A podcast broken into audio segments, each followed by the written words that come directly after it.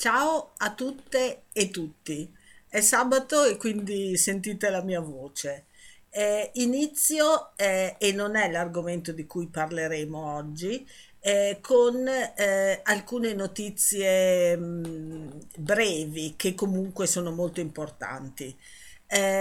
Probabilmente avrete visto, e mi riferisco purtroppo alla guerra in Ucraina, che diversi inviati di guerra hanno fatto vedere una specie di conferenza stampa di prigionieri russi in Ucraina. Prima ancora c'era stato quel video in cui gli ucraini danno da bere, fanno telefonare alla mamma a un prigioniero russo. Ecco, questo è in disaccordo con il terzo trattato del diritto umanitario, cioè quei diritti che devono essere rispettati in tempo di guerra, perché i prigionieri di guerra non devono essere fatti vedere, insomma, soprattutto i loro visi, perché eventualmente una volta ritornati in patria, se ritorneranno, potrebbero subire delle violazioni, potrebbero fin essere uccisi, e quindi questo non deve essere. Un'altra notizia è stata l'insediamento in Cile del nuovo presidente Gabriel Boric, democratico, che faceva parte del movimento degli studenti, e è una grande gioia e speranza non solo per il Cile ma per tutti noi. Questa settimana poi ci saranno anche le elezioni in Colombia e favorito è Gustavo Petro, che è un democratico, uno che si è sempre battuto e presumo si batterà per il rispetto dei diritti. In Colombia ce n'è davvero bisogno. Ma l'argomento di oggi è il Kurdistan. Il Kurdistan perché il 19, cioè sabato prossimo, vi invitiamo tutte e tutti ovviamente alla celebrazione del Nevroz a Parma alle 18 in Piazzale della Pace, poi faremo un corteo e poi andremo in Oltretorrente per fare la festa e accendere il fuoco del Nevroz, ma anche perché ieri, non mi ricordo dove, forse su Propaganda Live, ho visto delle foto di persone morte e lasciate lungo le strade in Ucraina, non so in quale città. Questo mi ha fatto ricordare quello che è successo in tante città del Kurdistan, e soprattutto in una città in particolare, Cisre, in cui era successa la stessa cosa, solo che essendo il responsabile Erdogan ed essendo colui che ci tiene fuori dall'Italia i richiedenti asilo, può fare tutto quello che vuole, e il tutto si è concluso nel silenzio. Io e anche Marco eravamo l'anno dopo al Nevroz a Diyarbakir ed eravamo stati invitati al Nevroz a Cisre, e i militari, probabilmente avete visto le foto se ve le ricordate, ci hanno impedito con la forza di andare a celebrare una festa più che pacifica di canti e balli, che è come è in Nevroz. Allora, alcune notizie sul Kurdistan. È il popolo più numeroso sulla terra senza una patria. divise in 4 nazioni, Turchia, Iran, Iraq e Siria, sono sempre stati discriminati. In Turchia 1/3 della popolazione è curda. La Turchia è la nazione che ha più curdi tra le 4. In virtù di un nazionalismo turco portato all'eccesso, i curdi da sempre non hanno potuto parlare la loro lingua, dare nomi curdi ai figli. Succede anche adesso, chiamare con nomi curdi le proprie città, coltivare le loro tradizioni, e per questo motivo, sfruttati e repressi, si sono sempre ribellati, sopportando anche dei genocidi brutali, quello di Dersim ad esempio, o quello dei coprifuoco che ha visto Silvan, che è una città amica della nostra città Fidenza, o di Arbachir stessa. Hanno una parola molto bella per esprimere lo spirito di rivolta che hanno ed avranno sempre. Si chiama Serhildan, che vuol dire tipo alzati in piedi, e questa parola ha una storia. Nel 1978 a Fis, vicino a Lice, e Lice è abbastanza vicino a Diyarbakir, nasce il PKK, il Partito dei Lavoratori Curdi, proprio in opposizione alla pesantissima violenza turca. Uno dei fondatori ed ancora oggi leader indiscusso è Abdullah Öcalan. Il nucleo fondatore del PKK era composto, ma è tuttora composto, da uomini e donne, e tra loro ricordiamo Sakine Khansis, che è stata uccisa insieme a altre 2 donne a Parigi nel 2013. Nel 1984 inizia la lotta di resistenza del PKK. È questo il periodo di massima violenza da parte dei turchi: villaggi distrutti, sfollamenti di massa, le carceri si riempiono di prigionieri, prigioniere politici, e oggi purtroppo avviene lo stesso. Le carceri sono pienissime di oppositori. Nel 1999 Öcalan viene imprigionato, giudicato con un processo iniquo e condannato a morte. Poi viene commutata la pena in ergastolo, perché allora la Turchia voleva entrare in Europa e non doveva esserci la pena di morte in Turchia, e quindi viene messo in isolamento stretto. Lui è l'unico detenuto nell'isola fortezza di Imrali, non lontano da Istanbul. Fino al 2005 il PKK rivendicava l'indipendenza, quindi il separatismo. Poi intelligentemente ha chiesto e chiede tuttora l'autonomia, tipo la Valle d'Aosta da noi ad esempio. Il PKK è nella lista nera dei terroristi della Turchia, dell'Unione Europea, degli Stati Uniti, ma non della Russia, non del Consiglio di Sicurezza delle Nazioni Unite.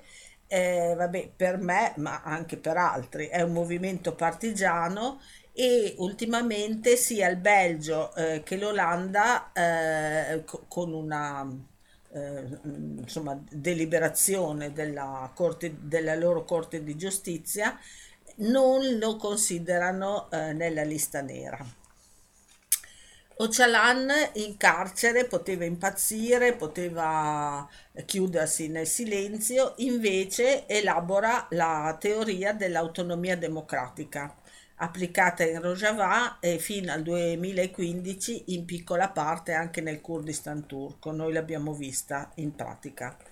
Nel 2013 nel Nevroz di Amed viene letta una lettera di Öcalan, perché in quel periodo si stava ragionando di pace, di risolvere la questione curda a tavolino. Adesso, dopo l'autogolpe di Erdogan del 2015, assolutamente no. In questa lettera che viene letta da Demirtas, io c'ero, è stata una roba emozionantissima.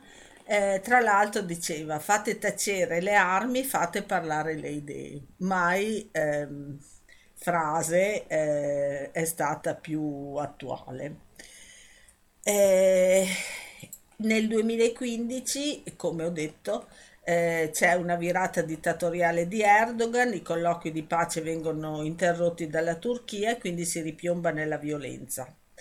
Mentre l'autonomia democratica viene brutalmente stroncata nel Kurdistan turco, soprattutto dopo l'autogolpe, ad esempio ricordiamo gli arresti di deputati dell'HDP, l'unico partito democratico che è in Turchia, costituito dal BDP, che è il partito curdo democratico, e da diversi partiti della sinistra turca. Tutti i cosindaci liberamente eletti nelle ultime elezioni quasi tutti vengono imprigionati, vengono distrutte diverse città curde. Ne parlavamo prima, compreso il centro storico di Amed, che si chiama Diyarbakir per i turchi, tantissimi oppositori, giornalisti, attivisti, docenti vengono arrestati. In Rojava però questo sogno diventa realtà nonostante la guerra.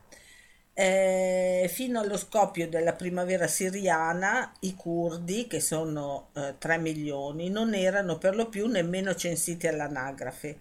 Durante le sollevazioni non prendono posizione né pro né contro Assad, ma elaborano concetti di autonomia democratica e scrivono il contratto sociale, che dopo ne leggeremo degli stralci, e iniziano a metterlo in pratica. Con l'avvento di Daesh, ISIS, supportato dalla Turchia, Arabia Saudita, Qatar e indirettamente dall'Occidente, perché noi vendiamo armi alla Turchia, vendiamo armi al Qatar, all'Arabia Saudita, che poi vanno anche a finire tuttora a Daesh, perché non è morta, inizia la rivoluzione del Rojava, che li vede in prima linea. A Kobane, ad esempio, nel gennaio 2015 viene liberata, nel cantone di Cisre ne abbiamo parlato, l'ospedale che abbiamo contribuito ad allestire a Tel Tamir viene distrutto, Sinjar con l'aiuto degli Yazidi, abbandonati dalle forze militari irachene, vengono massacrati, le donne prese schiave sessuali, come sapete, e pur essendo supportate dall'aviazione degli Stati Uniti, i curdi dello YPG e dello YPG, che sono le formazioni di autodifesa di donne e di uomini, rimangono gli unici a combattere Daesh sul campo, lo sappiamo.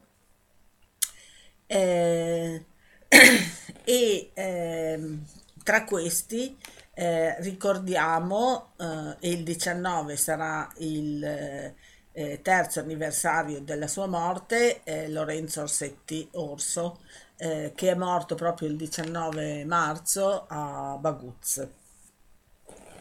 Allora, chi è Öcalan? Il 15 febbraio, abbiamo detto, del 99 viene rapito dai servizi segreti turchi in Kenya. Erano trascorsi 21 anni dalla fondazione del PKK. Altri 23 ne sono passati dall'isolamento brutale, perché fino a qualche anno fa era l'unico prigioniero nell'isola di Imrali. Viene condannato a morte con un processo iniquo, la pena viene commutata. Ma come abbiamo detto non è stato l'inizio della fine per lui, ma l'inizio di un altro inizio, di una trasformazione che ha generato dei frutti.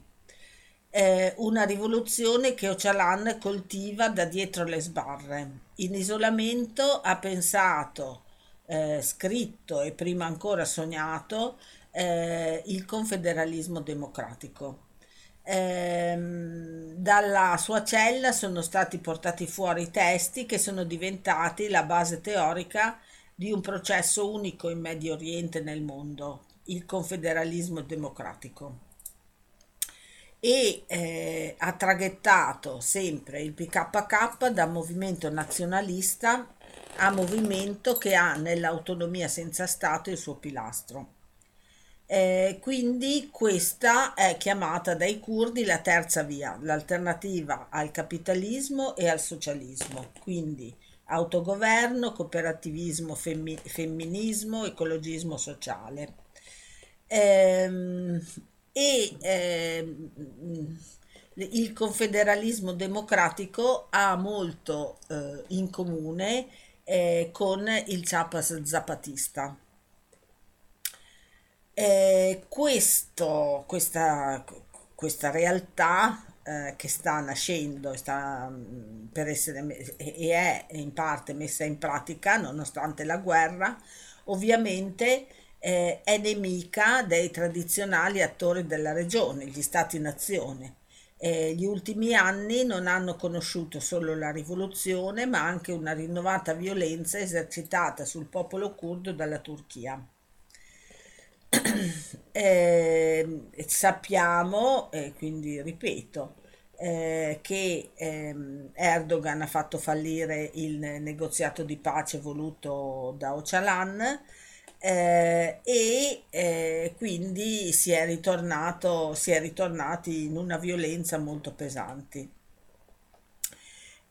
Un'altra cosa che c'è da dire riguardo ad Öcalan è che da 2 anni non si sa più nulla di lui. Gli sono impedite le visite dei familiari, degli avvocati e non può nemmeno telefonare a loro. E quindi quest'anno si è pensato, per quanto riguarda le reti Kurdistan europee ma anche mondiali, di fare pressione affinché almeno si sappia se Öcalan è vivo o morto, sta bene, ha dei problemi. Vi avevo detto che vi avrei letto alcuni articoli del contratto sociale del Rojava, che è una sorta di costituzione che riguarda il confederalismo democratico. L'autonomia democratica, questa è una prefazione, messa in pratica in Rojava è rivoluzionaria perché si basa su femminismo, ecologia e rispetto per ogni persona, qualunque sia il suo credo, l'orientamento politico, sessuale, la sua lingua, eccetera.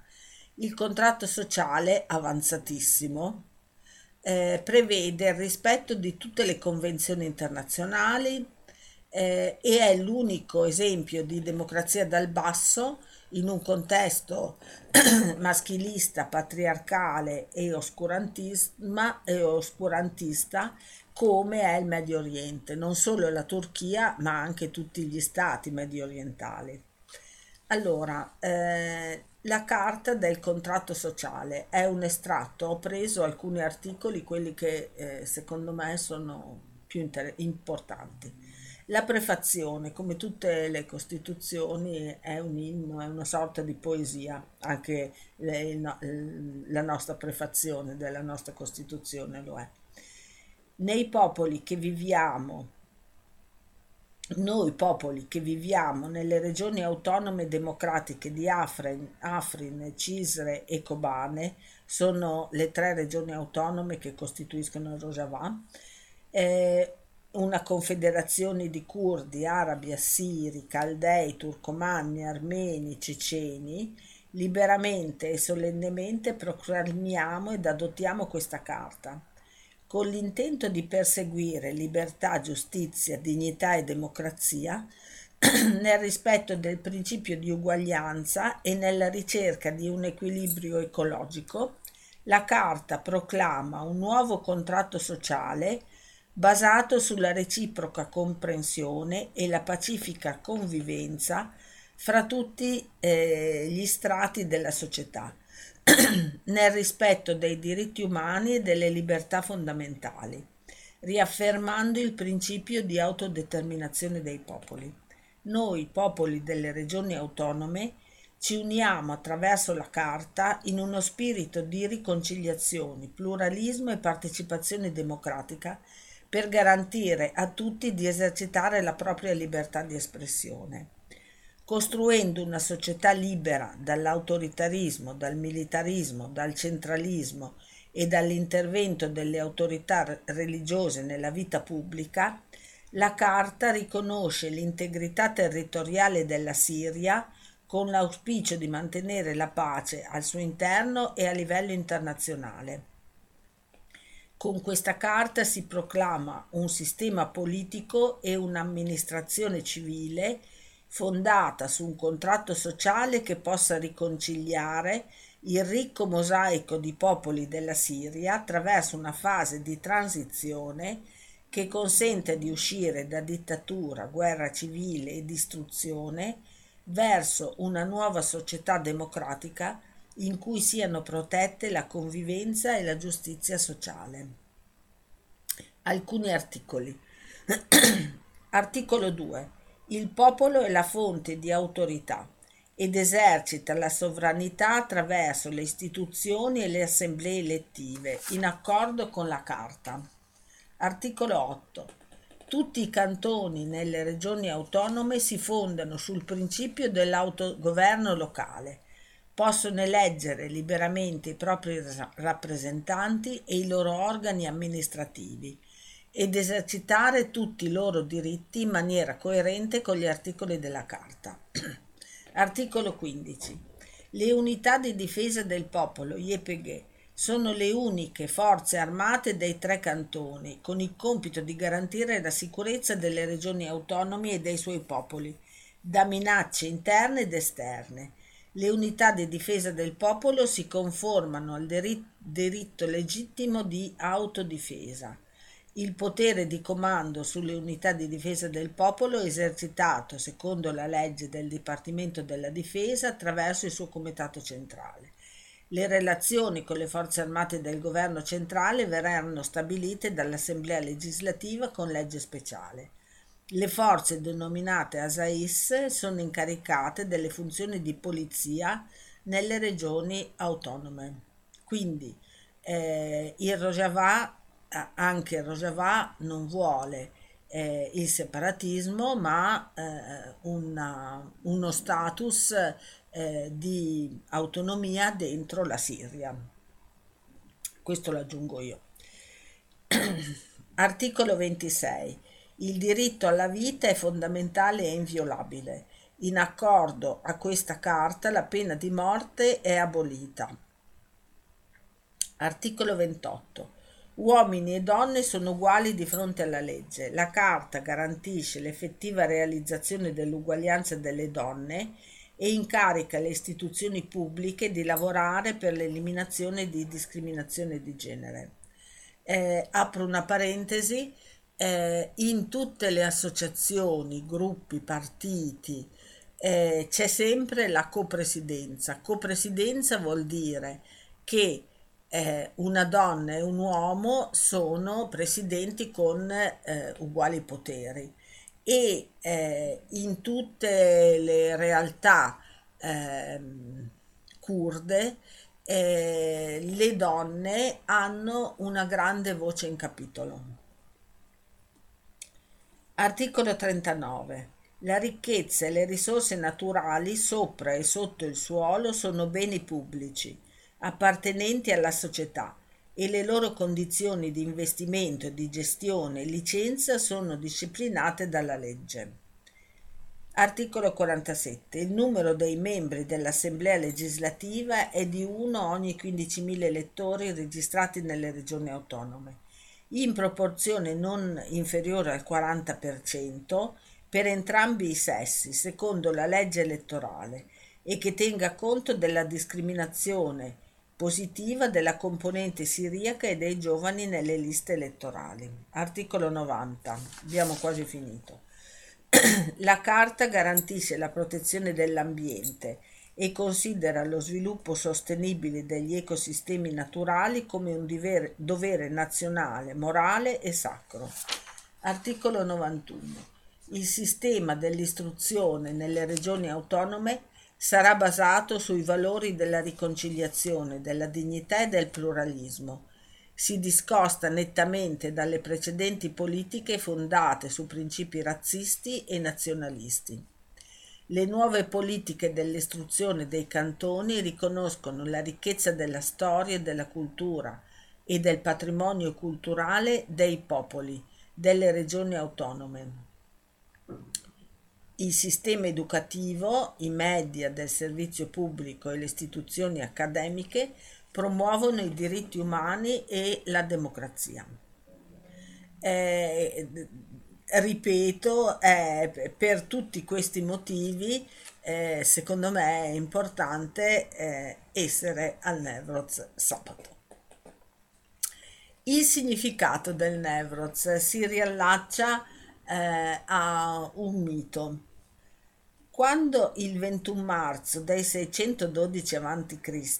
il fabbro Caua liberò il popolo dei Medi dalla tirannide assira, uccidendo il re Deak, gli antenati dei curdi erano già stati costretti a rifugiarsi sulle montagne per sfuggire all'oppressione e alla schiavitù.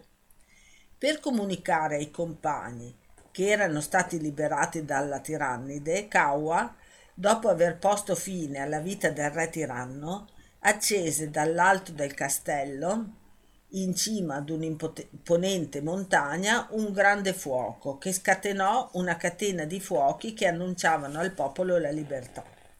I colori di Caua, il giallo, il rosso e il verde, diventarono i simboli della bandiera della resistenza curda, mettendo la parola fine al sistema schiavistico assiro. Con la nascita del movimento nazionale curdo, alla metà del XIX secolo, il popolo curdo ricordò l'eroismo di Kawa, trasformando il Nevroz in una festa nazionale in cui si rinnova il ricordo della lotta del popolo curdo contro la tirannia, l'oppressione e la schiavitù. È per questo che si accendono i fuochi.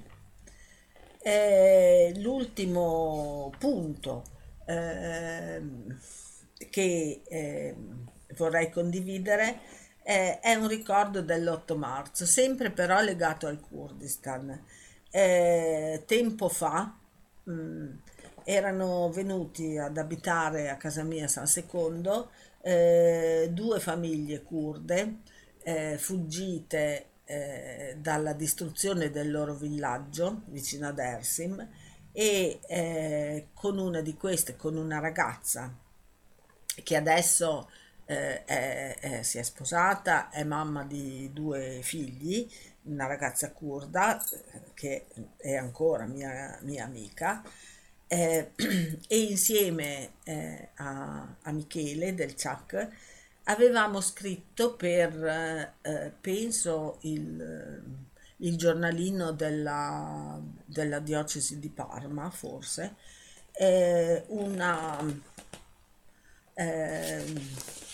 avevamo scritto insieme a questa ragazza la sua storia, praticamente, che vi leggo perché secondo me è particolarmente bella e vuole ricordare tutte le donne che hanno sofferto, pagato anche di persona per la libertà, per la giustizia, non solo propria e della propria famiglia, ma anche della propria terra. Allora, il mare, la terra e la libertà si intitola. È in Turchia la più grande estensione del Kurdistan. È nel Kurdistan turco che vive quasi la metà della popolazione curda, discriminata, repressa, violata nei propri diritti umani e collettivi dalle politiche seguite dallo Stato turco. ST è una donna rifugiata. Ha trovato accoglienza presso il progetto Terra d'Asilo, promosso dal comune di Fidenza con altri 26 comuni, eccetera, eccetera. Queste le sue parole, questo il suo racconto. Il mare.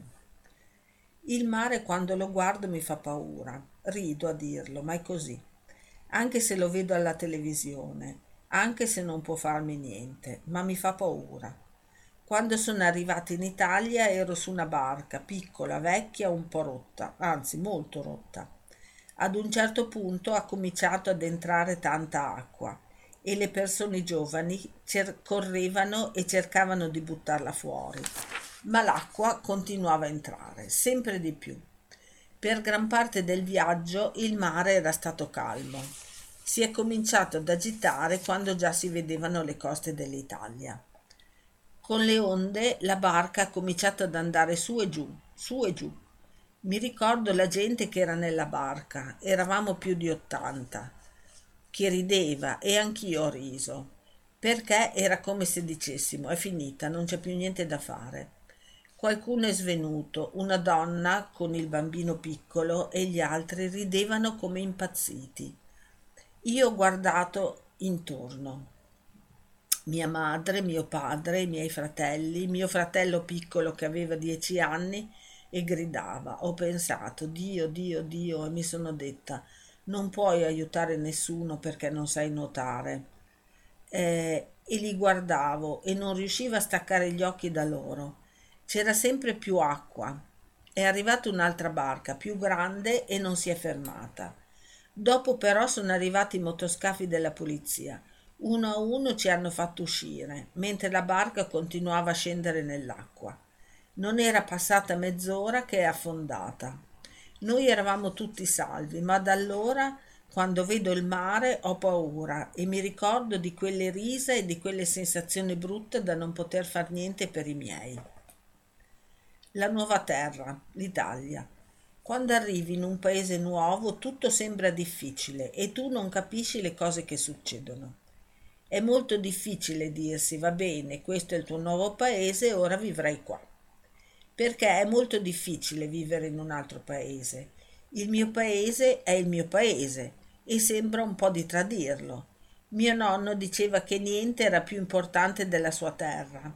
Ed è morto solo 3 mesi dopo che noi eravamo scappati. Ad esempio, io non parlerò mai un perfetto italiano. Mio fratello, quello piccolo, è fortunato. Io dico così perché va alla scuola italiana e potrà imparare a capire e farsi capire come vuole lui. Io sono arrivata già grande e continuo a pensare nel mio dialetto e capisco qualcosa sì e qualcosa no. Perché dietro le lingue ci sono cose molto grandi e tu puoi capire solo quelle della tua lingua. Quando ero arrivato qua da poco mi sembrava che tutti mi guardassero male e molti lo facevano.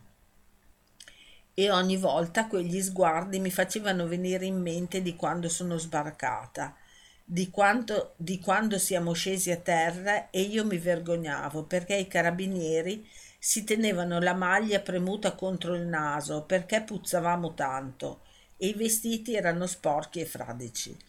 Ci hanno messo tutti 80 in un campo da basket perché di fianco c'erano gli spogliatoi e noi dovevamo lavarci. Ora ci ridiamo con mia madre e mio padre, ma allora dopo 2 settimane chiusi in una nave non pensavamo a ridere. Ci hanno fatto tante domande, ma noi non capivamo una parola in italiano. Ho capito solo quando hanno detto Turchia. Allora io ho detto finalmente: no, Kurdistan. Perché sono qua? Me lo chiedo spesso. Sangue, lacrime, dolore, guerra, c'è dentro tutto. Sino a che ero là non potevo dire io sono curda. Se non dici niente, stai zitta, non ci sono problemi. E quando dici io sono curda, che cominciano i problemi. Mi dico spesso da sola: dai, vedrai che le cose qui in Italia andranno bene per tutti, per i tuoi genitori, per i tuoi fratelli. Ma ci sono delle volte, quando sono sola nel mio letto, che penso una sola cosa: perché? Un perché dopo l'altro. Mi chiedo perché sono dovuta scappare e mi dico perché io sono curda, perché non c'è un'altra risposta. A me sembra una risposta assurda, ma è l'unica vera, perché c'è la guerra nel mio paese, dico anche, e non sono solo i curdi a venire in Italia, ma anche gli africani e altre persone ancora, perché si scappa dalla guerra, dai dolori. Mi dico anche che sono fortunata che siamo partiti tutti insieme, genitori e figli, fratelli e sorella, cioè io, e che tutti siamo salvi. Siamo partiti tutti insieme ma con un dolore, siamo partiti tutti insieme altrimenti ci avrebbero perseguitato uno alla volta. E se qualcuno di noi fosse rimasto avrebbe pagato da solo e ancora più debole. E poi mi chiedo perché. Non potevo parlare la mia lingua, mi chiedo perché io e mio fratello più grande abbiamo dovuto abbandonare la scuola, perché mio padre non riusciva a trovare lavoro, mi chiedo perché sulla mia terra, che è ricca e fertile, la Mesopotamia, noi viviamo in povertà. Mi chiedo perché non ci sono scuole, perché non ci sono ospedali, fabbriche e pace. Molti perché cui so rispondere solo così, perché siamo curdi, perché sono curda. La terra e la libertà. Quando penso alla mia terra mi viene da sentire il suo profumo, di vedere il colore del cielo, ma poi è come se sotto quel cielo ci fosse una gabbia immensa. Allora, prima la terra e la libertà, perché quando entro nella mia casa voglio dormire tranquilla, non pensare che qualcuno verrà nel cuore della notte e farà irruzioni in casa. In Kurdistan non dormi mai tranquilla perché entrano in casa. Mi ricordo che i soldati contavano i bicchieri sul tavolo e se ce n'era uno in più dicevano «Dov'è il partigiano che tenete nascosto?» o che non puoi comprare più di tanta farina o tanto zucchero. Se ne tieni o ne compri di più la stessa accusa, state nascondendo qualcuno. Lungo la strada ci sono sempre controlli e i militari possono rimandarti indietro quando vogliono. Mi ricordo che hanno bruciato la casa dei miei nonni, insieme ad altre 20 case, a Tunceli, che è Dersim, per i curdi, e hanno ucciso tutti gli animali e bruciato le scorte. Mi ricordo ad Istanbul, dove non dovevamo farci sentire parlare la nostra lingua perché altrimenti i vicini di casa, i compagni di scuola e amici lo dicono alla polizia. Mi ricordo che ero bambina, i miei genitori ci hanno sempre protetto e non ci hanno mai spiegato bene bene cosa stava succedendo e che in casa venivano ragazzi e ragazze, uomini e donne e i miei ci dicevano sono amici e di notte parlavano e facevano riunioni. Mi ricordo anche quando è stato il momento di fare il militare per i miei fratelli, ma non sarebbero andati nell'esercito ad uccidere i loro fratelli. Perché abbiamo deciso di scappare e venire in Italia, io con loro. Spero che i nostri nipoti tornino a casa in un paese libero, dove possano dire chi sono e da dove vengono. Magari avvenisse. Lo spero per loro, perché io non so se potrò vederlo quel giorno. È tutto.